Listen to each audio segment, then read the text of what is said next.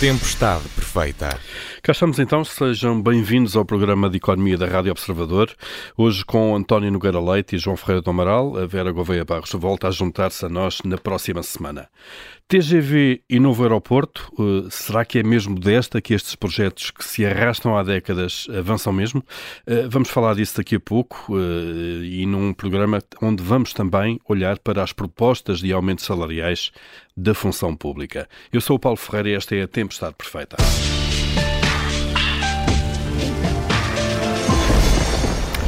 Na semana passada foi apresentado o plano para avançar com a linha ferroviária de alta velocidade entre Lisboa, Porto e Vigo. Esta foi pelo menos a terceira apresentação oficial do projeto por um governo português nos últimos 25 anos. E ficámos também a saber que vão eh, ser estudadas cinco alternativas para o novo aeroporto de Lisboa. No fundo, trata-se de diferentes combinações que envolvem Alcochete, Montijo eh, e Santarém. Eh, João Ferreira do Amaral, será que temos razões para acreditar que é mesmo mais modesta que estes projetos vão sair do papel? Bom, vamos a ver, não tenho razões nem para acreditar, mas nem deixar de acreditar. Agora, de facto, havendo financiamento, é bem possível que pelo menos o TGV se, se avance. Uh, quanto ao aeroporto, veremos uh, depois o que é que dá o estudo e as várias alternativas e mais algumas que entretanto apareçam, que também está aberta a porta para isso. Portanto, veremos, já é, já é muito tempo de decisão mas, eh, enfim, eh, resta-nos a esperança que seja tomada uma decisão e e que seja a melhor possível. Uhum. Agora, há uma coisa que me faz impressão, devo dizer, que é estes grandes investimentos, o TGV nesta linha e eventualmente outras linhas depois que, que avancem também TGV e o aeroporto, deveriam estar todos subordinados a uma lógica de ordenamento do território. Mas, por visto, não é assim. Quer dizer, avança uma, depois o, ainda não se sabe qual é a alternativa do aeroporto, depois pode avançar outra quando também ainda não se sabe, e por aí fora.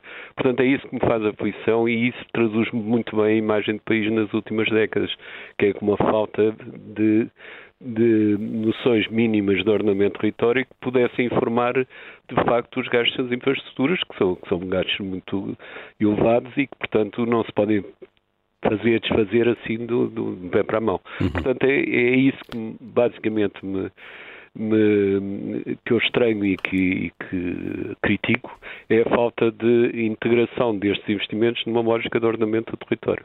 Por exemplo, eh, fazia sentido, eh, já que estamos a pensar numa linha TGV, ver como é que ela se articula com a localização do novo aeroporto, não? No mínimo isso, quer dizer, e, e como, como ainda não sabe qual é a alternativa já é que a questão não é saber o tipo de, de investimento que se vai fazer, depois de feita, depois de decidida a alternativa. Ainda estamos na fase que não, que não, estamos, não está ainda decidida a alternativa e, portanto, não sei muito bem como é que as coisas depois jogarão. Uh, veremos.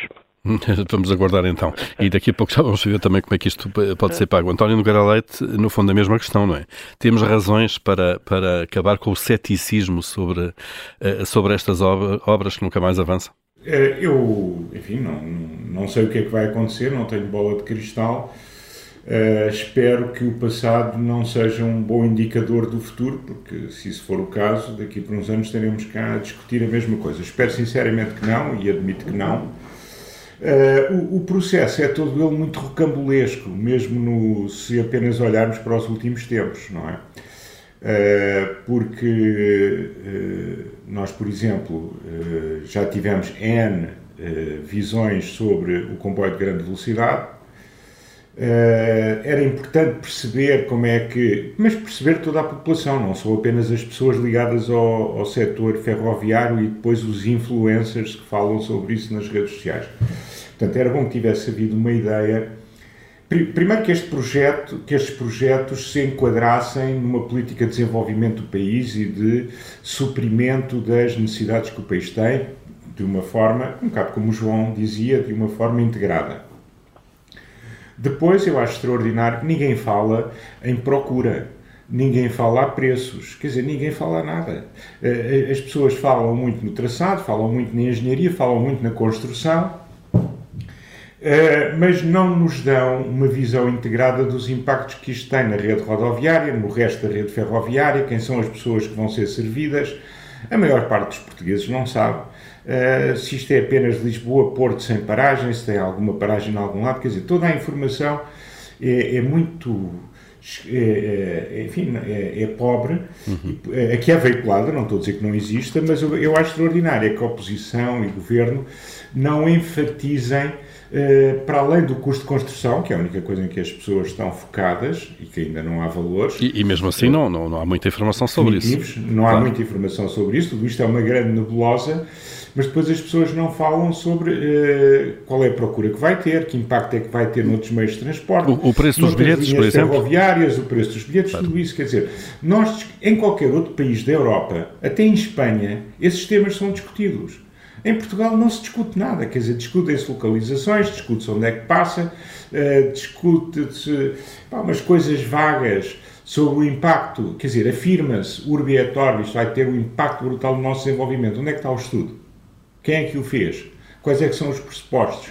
Quer dizer, tudo isto é feito de uma forma extremamente amadora, que só passa porque os portugueses estão uh, cada vez menos exigentes com as políticas públicas, porque as oposições uh, são cada vez uh, mais fracas. Quer, quer dizer, eu não tenho, não quero levantar o tema, nem esse tema vai ser discutido aqui. Espero que o Paulo não, por esta minha intervenção, não o puxe. Mas passamos uma semana com a oposição cheia de músculo num tema de 130 mil euros que é, discutivelmente, é discutível se é ético, mas pelos vistos até nem é ilegal, e temos esta questão ao mesmo tempo em que ninguém diz praticamente nada. Eu acho isto verdadeiramente extraordinário. Uhum. Portanto, as pessoas, nós discutimos a espuma e não discutimos convenientemente coisas que são extraordinariamente importantes. Uh, Portanto, eu espero que se faça alguma coisa que faça sentido, uh, uh, mas, uh, até porque vamos, vou estar aqui, espero, se Deus quiser, a pagar com os outros portugueses, mas, pois, a, a única certeza nestas coisas todas é Exato. que pagaremos todos a fatura mais tarde ou mais cedo. Mas, mas, mas gostava, gostava, de ter muito mais informação. E repare, eu não tenho este argumento que têm muitas pessoas de que o país não pode ter um comboio de alta velocidade. Quer dizer, Marrocos ainda é um bocadinho menos desenvolvido que Portugal e tem, neste momento, uma rede de alta velocidade de grande categoria entre as principais cidades. Nós estamos a fazer um esforço de descarbonização uh, uh, o comboio é claramente um meio privilegiado para ajudar-nos a fazê-lo no que toca aos transportes. Uh, mas temos que olhar para o conjunto, tem que haver uma uhum. estratégia que se perceba. Pode ser que alguns insiders tenham alguma noção disso, mas nem, nem no, no espaço público e, em concreto, na política, não se discutiu o tema com a profundidade e, sobretudo, com os elementos que eu acho que são relevantes para termos uma opinião sobre ele. E deixámos o debate a um debate de, pá, de engenharia. Certo, de, claro. De engenharia e curiosidades, é, mas a vida é um bocado mais do que isso. Eh, João Ferreira Amaral, há pouco falou do, eh, disse qualquer coisa do género, agora há dinheiro, não há razão para, para, para que estas obras não avancem. Eh, em relação ao TGV, concretamente, de facto já tivemos dois traçados, dois projetos apresentados com pouca circunstância, um alguns em 99 eh, e depois voltámos a isso em 2009, desta vez com um traçado diferente, que era ali entre Poceirão e Caia. das duas vezes, em 99, 2000, eh, a seguir veio o Pântano, não é? E o país estava de tanga. Depois, em 2009, foi tudo cancelado porque veio a Troika. Uh, parece que estamos longe de um cenário desses agora e, portanto, desta vez parece não haver restrições, mas também não sabemos como é que se vai, vai ser pago, pois não? Sim, essa é uma questão que, aliás, o António e bem pôs.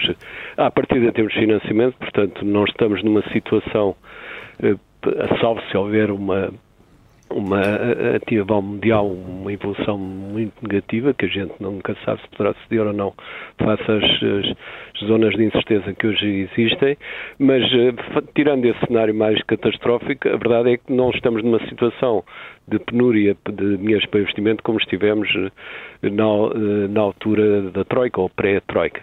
Mas a, a, a, questão não é só essa, é que também uh, o facto de termos, enfim, possibilidades de financiamento não significa que se gaste o dinheiro sem, sem saber qual a utilidade efetiva de, desse gasto, porque desperdícios e efeitos, e efeitos brancos já temos tido muito ao longo da história e, portanto, é bom que não cair no mesmo erro.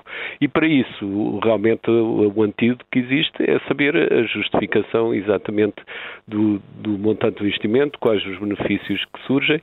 Uh, a questão, do meu ponto de vista, tem muita importância uh, no que respeita ao TGV, neste e eventualmente outras linhas, para saberem que temos é que há um impacto sobre a redução das emissões de gases com efeito de estufa, que isso é, eu penso que é um alvo crucial, e, e portanto, saber também se com, haverá, de facto, uh, procura seja turística, seja outra qualquer, seja normal para, para o TGV e se isto não, não, não será algo que depois obriga a ter que haver subsídios para, para manter em pé, etc.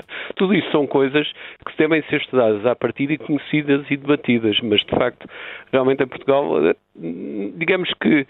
Eh, isso é muito visível hoje, mas uh, também a verdade é que seja, se seja dita, também não, não é algo que no passado tenha existido muito. Quer dizer, uhum. estou-me a recordar, por exemplo, quando foi o Paulo de Sinos nos anos 70, uh, eh, que tudo foi feito, etc., mas de facto não, bem sei que o regime era era ditatorial, mas a verdade é que não houve debate sequer sobre essa matéria verdadeira.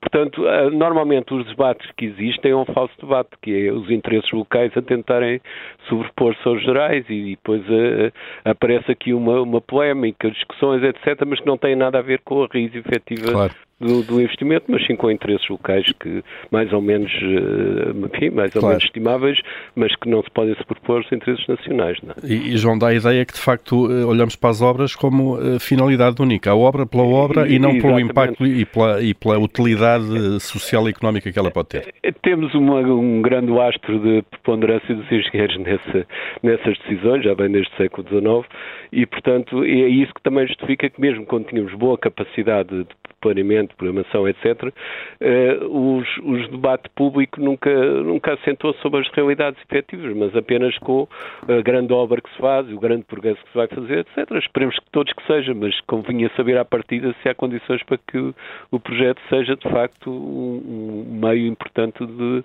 de, progresso do país, não é? Claro. António, António, não sei se já conseguiu perceber como é que é o modelo de financiamento, em, ter, em traços gerais, obviamente, do, do TGV. Uh, Fala-se de parcerias público-privadas ou qualquer modelo próximo disso. Eh, depois há a construção, depois há a operação também. É claro para si com a informação que foi pública? Do que foi dito por quem de direito, eu retiro duas coisas, eh, embora não tenha sido dito de uma forma clara e, sobretudo, devidamente fundamentada, quantificada, por aí fora. Aparentemente vai haver eh, uma parceria público-privada naquilo que o governo gosta, que é na construção, um bocadinho como no Hospital de Todos os Santos, em Lisboa, e depois uh, o que foi dito foi que a operação vai ser pública. Portanto, para construir no terreno a, a linha, digamos, eh, capitais privados, uma, claro. Uh, não sei em que medida, porque foi dito assim de uma forma muito vaga, e eu procurei toda a informação. O Dr. Google é um grande assistente neste, é neste momento para essas operações. Uh, e foi dito também que a operação eh, será uh, pública. Agora, uh, o facto de ser pública, a discussão não termina aí. Eu até admito que essa seja a escolha do governo e não vou sequer discuti-lo. a o tema é, mais uma vez, mas que, que expectativa é que nós temos sobre a operação? Eu, quando construo uma coisa, para além de querer saber que para além de a querer, em primeiro lugar, bem integrada numa política geral sobre o país e numa política em concreto e em particular de ordenamento do território. Eu quero perceber quais é que, qual é que é quais é que são os benefícios e os custos diretos, uh, não só da construção, como depois uh, da sua operação, e isso é fundamental, como para além disso eu também quero ter outros impactos, por isso é que eu não faço apenas uma análise financeira, eu faço uma análise de impacto económico e de impacto social dos projetos. Nada disso, se existe, o Dr. Google encontra, e eu também não consigo encontrar. Uhum. Admito que exista, mas não está divulgado. Portanto, estou a partir do princípio que até existirá, que não se tomava uma, uma decisão destas sem todos esses estudos. Mas eu acho que era muito importante uh, que isso pudesse ser partilhado, porque, por exemplo, eu, ao contrário de alguns colegas meus, e o João também, uh, não posso falar por ele, mas do que eu tenho ouvido ao longo da vida dele e da minha, cai um bocado no mesmo tipo do que eu. Eu não costumo discutir questões de engenharia, mas gostava de discutir questões sobre o impacto económico, sobre uh, a realidade financeira subjacente ao ao projeto, sobre o impacto social, e é sobre isso que eu não tenho matéria. Eu não vejo que eu não, não vou discutir uh, questões de engenharia sobre o tipo de construção, até sobre o tipo de, de máquinas que lá vão andar, quer dizer, isso é um tema que não é para mim e eu tomo por bom. Nós temos muitos engenheiros competentes, essa é a discussão deles. Mas há uma outra discussão. Uh, e essa discussão não há elementos para ter. Uh, João também acha que há poucos economistas metidos nestes assuntos. Ah, não, só uma coisa. Eu acho que há economistas a discutir questões de engenharia. Não ah, vejo os economistas a discutir questões de economia. Eu aqui estava mais a falar do contrário. Portanto, de facto, engenheiros aqui, eh, muitos engenheiros, obviamente, necessariamente nestes projetos, mas poucos ou nenhum economistas. Eh, sim, não, ou então eh, de facto não aparece, não é? Eh, mas também há uma justificação, é sempre muito mais difícil para o grande público interessar as pessoas nestas, nestas coisas que são sempre um bocado desmoralizantes da economia do que centrar-se na grande obra que vai aparecer e as maquetes e as, as, as visões de futuro, etc. Portanto, há, é, é natural que isso ceda. Agora, num país que ainda por cima tem uma, uma enorme tradição de não fazer contas como deve, e isso é, agrava-se, como é evidente. Muito bem, vamos abrir o nosso Comitê de Crédito eh, para aprovar ou chumbar aquilo que eh, basicamente vai, vai acontecendo na atualidade. António Noqueira Leite, eh, vamos começar pelas aprovações. Qual é a sua desta semana? Olha, eu aprovo uh, um, um discurso que foi feito nos últimos dias por um dos economistas mais, uma das economistas mais importantes do PCE, que é a sua administradora, a professora Isabel Schnabel, eh, que fez um certo ato de contrição sobre o início do ano e algum atraso que tiveram a perceber, eh, e, eh, mas mais importante do que isso, uh, foi uh, ter deixado claro que o Banco Central Europeu uh, vai continuar a atuar em função dos dados que for recolhendo, dados esses que são os dados que são importantes para se perceber como é que estão a evoluir as variáveis que justificam ou não a intervenção e que tipo de intervenção. Portanto, ter aqui uma intervenção bastante pragmática, não dogmática, assente naquilo que a boa prática da economia diz, que é devemos ler muito bem as variáveis que nos dão informação concomitante e prospectiva e agir em função delas e não, eh, e se for preciso, eh, corrigir planos que possamos eventualmente ter pensado originalmente. Uhum. Tá? Portanto, a maneira se, tão clara como, como disse, eu acho que a mim pessoalmente dá-me alguma segurança eh, quanto às boas intenções e à probabilidade de uma intervenção acertada. No fundo, sem ter ideias pré-concebidas sobre o, que, o, o, próximo passo, ainda de, antes de vir a informação que o, que o sustenta, de alguma maneira. Claro. Uhum. Muito bem, está, está aprovado então esse, esse discurso. Uh, João Feio do Amaral, qual é a sua aprovação? Bom, é, uma, é a mesma que já, já fiz aqui várias vezes ultimamente, e, e mas que devo, devo fazê-la outra vez, que é, de facto, a manutenção de bons indicadores económicos para a nossa economia. Portanto, ainda não se são notados e os últimos referem-se basicamente a agosto, ainda não são notados uh, sintomas claros de desaceleração económica, embora eh, eu penso que ela vai ser inevitável, mas para já mantém-se bons indicadores, quer no nível da produção industrial, quer no nível das exportações, quer no nível da própria, do próprio consumo, o que, que é um pouco extraordinário dado o aumento de preços e, e a redução de rendimentos reais. Não? É? A aprovação então desses sinais que vêm da, da chamada economia real. António Nogueira Leite, e quanto aos chumbos, qual é o seu?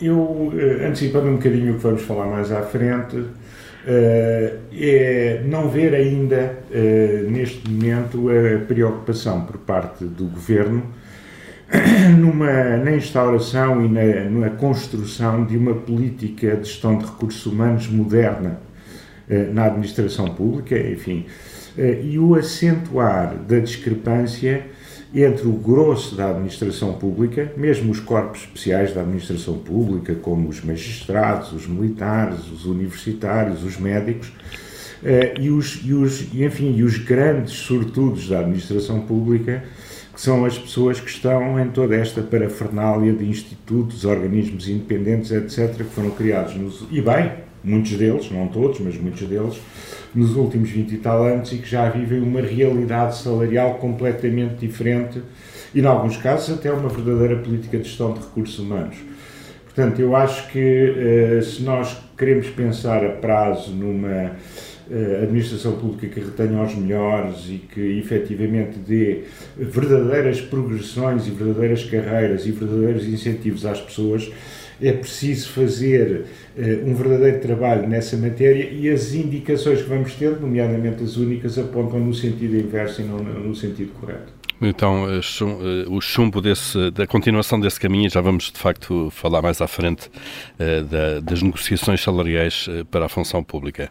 Uh, João Ferreira do Amaral, qual é o seu chumbo desta semana? Por curiosidade, é exatamente o mesmo, ou seja mas, mas, centrado basicamente na proposta de, de, rendimentos que vamos, de rendimentos da função pública que vamos discutir a seguir e que o Governo apresentou e que, do meu ponto de vista, não faz qualquer sentido. E, portanto, eh, penso que é brincar um pouco com coisas muito sérias, nomeadamente com as consequências políticas do, que ameaçam, aliás, o próprio regime, mais cedo ou mais tarde ameaçarão, se houver uma continuação de queda de rendimentos reais, que a meu ver é completamente injustificada, ainda por cima. Mas teremos a oportunidade de discutir. Vamos já, já a seguir. Eh, está o chumbo dado, então, para, no fundo, para eh, a forma como o Governo está a abordar este tema que vamos eh, já falar a seguir.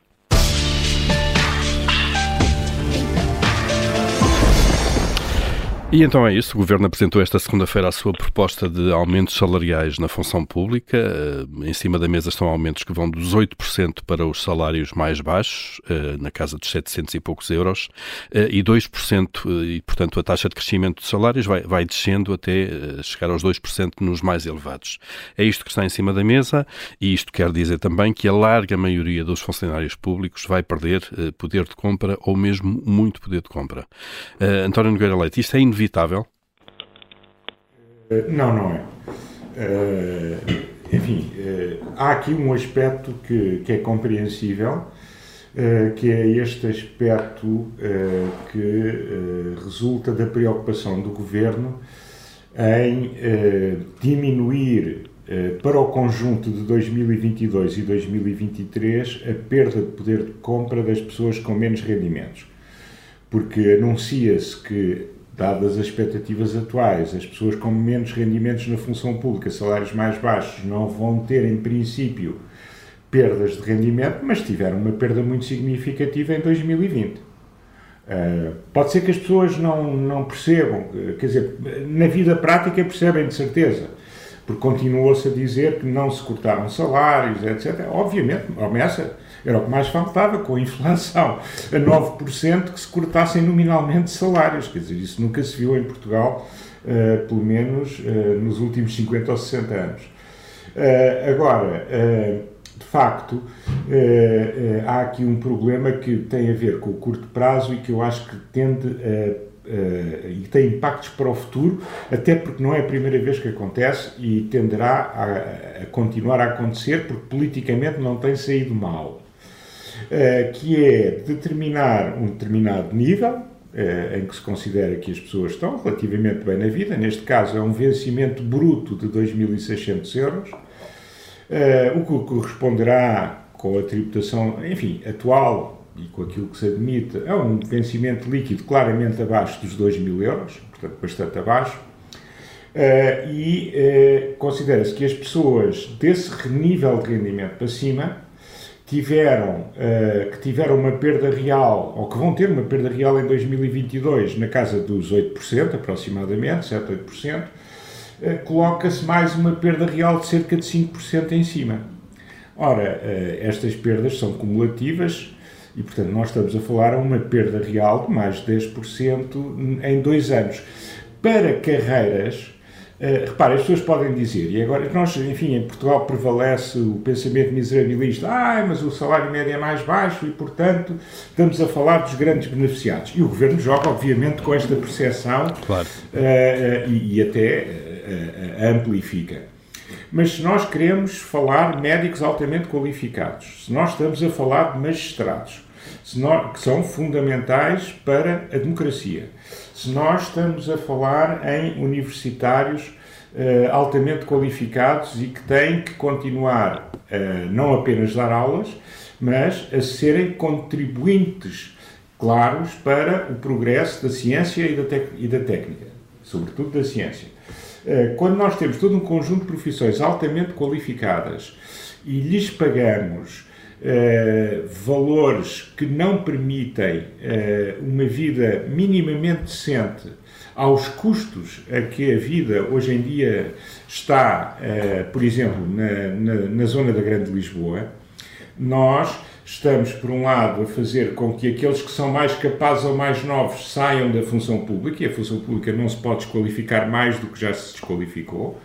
Eh, e estamos, por outro lado, a dar a esses mais novos também a perspectiva de que uma carreira de muito empenho e de muito sucesso, para além de ter poucos incentivos que distingam os bons uh, dos que procrastinam ou dos maus, uh, passa a ter uma evolução desde o início até ao fim que é extraordinariamente curta. Uhum. Portanto, as pessoas têm carreiras de alta responsabilidade têm carreiras que são vitais para o funcionamento do país, seja na saúde, seja nos tribunais, seja no Exército e nas Forças Armadas, seja noutras áreas, e estão neste momento com níveis salariais que, em termos reais, não são comparáveis com o que tínhamos há 30 anos atrás ou há 20 anos atrás. Em termos relativos, quando ainda claro. por cima, quando ainda por cima exige alguma margem para na minha opinião, pode ser que haja divergências, eh, não, não cobrindo totalmente a evolução da inflação, mas não produzindo uma perda real tão severa quanto aquela que se está a produzir perante pessoas que são altamente qualificadas e, e que eh, neste momento até já são tomadas como, digamos, a burguesia da função pública e nós estamos a falar em salários que, como sabemos, não permitem uma vida que não seja uma vida de alguma dificuldade, sobretudo nas zonas mais caras do país, no, em Lisboa, no Algarve, um bocadinho eh, claro. menos mal no Porto. Por outro lado... E para, acabar, para ouvirmos aqui o João também, António. Sim, sim, e, e portanto temos um problema de curto prazo, mas também temos um problema dos sinais que estamos a dar para o longo prazo de que as carreiras na administração pública são carreiras de penúria eh, e não é assim que nós cativamos, retemos e estimulamos os melhores a darem o seu melhor. Claro, e ainda há muitos que o fazem por carolice, mas eu quero ter pessoas eh, motivadas nas suas funções e não apenas por carolice a fazer aquilo que vai muito para além do que a compensação que recebem. Uhum. Uh, João Ferreira do Amaral já há pouco disse que não, não concorda, critica esta, esta forma, de, esta abordagem uh, do Governo. Uh, porquê, que, porquê que não concorda? E até onde é que poderíamos ir, de alguma maneira? Exatamente, até onde é que poderíamos ir será dependente das previsões que o Governo fará sobre o cenário macroeconómico e só para a semana é que ele aparecerá nas, nas contas do orçamento que, que, será apresentado.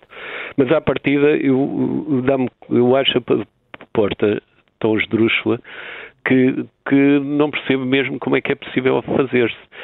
Porque eh, prever uma queda de salários reais da ordem de 5% para rendimentos que, que, são, não são altos nem médios, são baixos inclusivamente.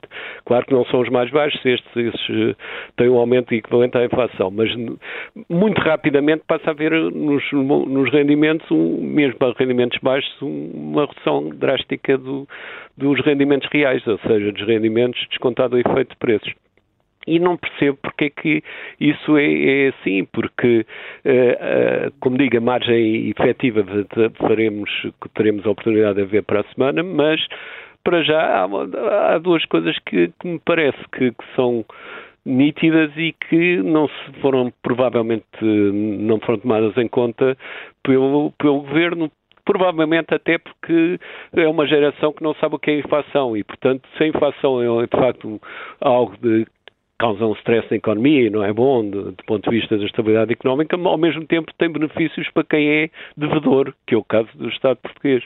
Portanto, uh, o aumento, hum, provavelmente o Governo está preocupado com o aumento das taxas de juros, nomeadamente taxas de juros da dívida. Esses aumentos vão, de facto, provocar um aumento do déficit ou um, uma maior pressão para a contenção do déficit, mas, ao mesmo tempo, a inflação vai comendo, digamos, o valor da dívida pública e, portanto, pode haver um aumento de déficit sem aumento de dívida. Pode-se aproveitar, no fundo, essa margem dada pela inflação. É a margem que existe claro. e continua muito grande, porque ainda é muito grande a diferença entre a taxa de juros e o crescimento de preços. E isso beneficia-nos, enquanto país, não nos prejudica. E, portanto, é, é a meu ver, algo completamente uh, inesperado que se faça uma política de concessão deste tipo, que é muito perigosa, do meu ponto de vista. É muito perigosa porque vai desarticular ainda mais a administração pública e outros serviços públicos. Vai criar uh, condições para um maior nível de corrupção ainda e vai criar condições para uma perda de confiança no regime, quando de facto não me parece que a situação justifique de forma nenhuma.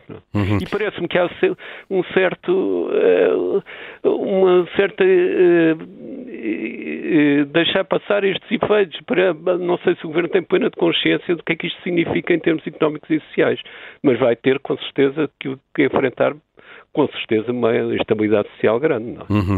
E, e, João Ferreira do Amaral, eh, dá a ideia que de facto nada acontece, está toda a gente muito conformada com isto, o governo a fazer as contas por causa do déficit, eh, os sindicatos eh, a protestarem também, mas isso é normal, fazem-no sempre e, e, colocam outros números em cima da mesa, mas não... Mas veremos, eu penso que há muitas formas de reação a estas coisas. Pode haver uma reação no sentido de greves e coisas desse tipo, eventualmente, se os sindicatos forem por isso, mas há talvez a reação pior que é o deixar andar não me preocupe, eles não me pagam, etc. E esse tipo de coisa ainda é mais gravoso para o regime. E, portanto, pensar que se pode ter um, um Estado minimamente progressivo, sem uma administração pública capaz, suficientemente paga evidentemente sem exageros, mas suficientemente paga, acho que é completamente ignorar as condições de desenvolvimento económico. Está provado desde há muito tempo que o desenvolvimento económico não é só investimento em máquinas e equipamento, é também ter instituições e administrações públicas capazes. Uhum. Uh, António Nogueira Leite, olhando agora um bocadinho mais para, para o longo prazo, nós desde 2009, se fizermos as contas à, à, à evolução dos salários reais da função pública, uh, encontramos uma queda, então se lhe somarmos este ano próximo ano já, encontramos uma queda, uma queda muito assinalável do, do, do, poder de compra dos funcionários públicos.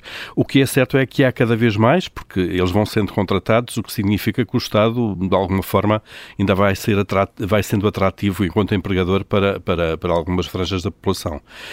Será que caminhamos, de facto, para uma função pública que é grande, mas uh, com menos qualidade média? Uh, já há uns anos que o sentido é esse. Uh, e eu devo dizer que a questão nem começou em, em 2009, começou antes. Uh, e, e, nós olhamos, por exemplo, para a descapitalização que existe, e eu lembro-me de ter falado muito disso quando passei no governo há 20 anos, que me surpreendeu, uh, face a algum conhecimento que tinha ainda mais anterior, a descapitalização de alguns serviços de, inteligência, de, de, alguns serviços onde se concentra a inteligência do Estado, a sua capacidade de prever, a sua capacidade de atuar, eh, a sua capacidade de informar adequadamente os governantes, e, e já havia sinais disso há 20 anos. E daí para cá não melhorou, foi sempre a piorar. Uh, e, e, portanto, e é por isso que nós vemos tantas vezes o Estado, para tomar decisões em que deveria recorrer aos seus serviços, utilizar os consultores, que muitas vezes têm conflitos de interesses não naquela situação concreta, mas se olharmos para o historial da sua atividade, recorrer a, a, a, gabinetes externos para fazer trabalho que deveria ser feito na administração, porque a administração já não é capaz de fazer, embora nem pensa, se discuta muitas vezes como ah, o Estado não quis. Não, o Estado não consegue obter esse input em tempo útil se não recorrer a terceiros. Eu acho que neste momento o Estado já fez demasiado outsourcing de inteligência para fora. E repare, há um outro aspecto que torna isto ainda mais difícil, que é uh, uh, este, esta contenção de custos de funcionamento que temos tido uh, na última década e que, e, que, mesmo quando a situação melhorou, não foi alterada, manteve-se, sem nenhuma reestruturação, sem nenhuma melhoria significativa, isso leva a que o próprio desincentivo para as pessoas é que não só ganham um pouco, como não têm meios. Uh, e isso, de facto, a prazo é muito perigoso porque é uma desqualificação ainda maior da administração pública e um país sem uma boa administração pública não se desenvolve. Uhum. Uh, João Ferreira do Amaral, e para, para, fechar este tema, é sempre uma avaliação uh, difícil, uma avaliação qualitativa, mas será que podemos pensar que hoje temos qualidade da função pública, de serviços públicos, se quiser, nas várias áreas, inferior à que tínhamos no passado? Não tenho dúvidas. Eh, eu Claro que há, há certos domínios que, entretanto, surgiram, são novos, e, e houve e há a questão da digitalização, etc., que tudo isso eh, são as inovações tecnológicas. Agora, em termos de capacidade de reação da administração pública em muitos lados, hoje é inferior ao que já foi no passado, isso, isso não tem qualquer dúvida. E o caso mais nítido é justamente o planeamento dos investimentos públicos e a, e a sua concretização, que é de facto uma capacidade muito pior do que, muito mais estrita do que havia no passado e muito mais cara, porque depois todas estas poupanças acabam-se traduzir em muito mais custos, não é? Como, como se tem visto nesta obra emblemática do aeroporto, por exemplo. Claro. Exatamente. Claro. Exatamente. Há o custo portanto, da não execução, o, o custo dos estudos, enfim, uma série de custos. É a não compreensão e, e ainda por cima é mais é mais estranho porque até é um partido que na sua localização do, do, do no espectro político teria a obrigação, de, sendo mais de esquerda, de uh, olhar para as, questões públicas com, com, capacidade de, de, de, formar um Estado ou de garantir um Estado com capacidade de reação e de, e de impulsionamento da economia. E, portanto, é, é, estranho ver que, no fundo, se trabalha em sentido contrário, que é uhum. porque esta proposta, a meu ver, se for para diante, se continuar assim, vai ser um marco muito negativo na nossa evolução, quer económica, quer social. Muito bem, vamos ver, isto foi a primeira proposta, vamos ver como é que evoluem as negociações vamos lá ver para novembro. Principalmente claro. as previsões do orçamento, que isso aí é que nos pode permitir avaliar porque é que eh, responder a esta pergunta, que é de facto uma pergunta de uma grande estranheza. Porque é que o Governo avançou com esta proposta? Claro, porquê? E daqui, porquê? Uma, daqui a uma semana teremos o documento na mão e já veremos. Vamos, vamos, eh, estamos quase a fechar esta tempestade perfeita. Vamos ao habitual uh, momento de tirania. Uh, João Freire Amaral, continuando consigo, o que é que faria se mandasse? De, de acordo com o que se discutiu na primeira parte, integrava grandes investimentos públicos numa estratégia de ordenamento território que já faz falta há muito tempo. António Nogueira Leite, se mandasse? Olha, em linha com tudo o que falámos e com o que falámos em muitos anteriores programas, eh, pedia que os decisores e as forças relevantes, para além dos que estão no governo e que têm capacidade de influência, pensassem um bocadinho mais no futuro.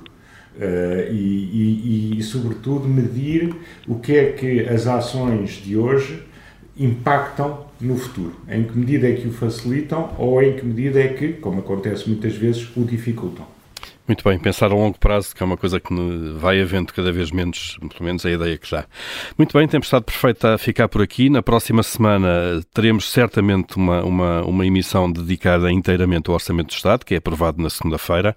Não sabemos ainda a eh, que horas é que ele é apresentado, nem a conferência de imprensa do ministro, habitual do Ministro das Finanças, mas cá estaremos para nos, para nos adaptarmos a isso. Voltamos então para a semana com esse tema.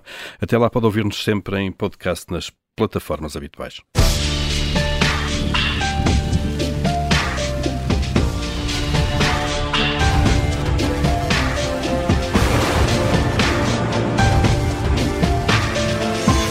Tempestade perfeita.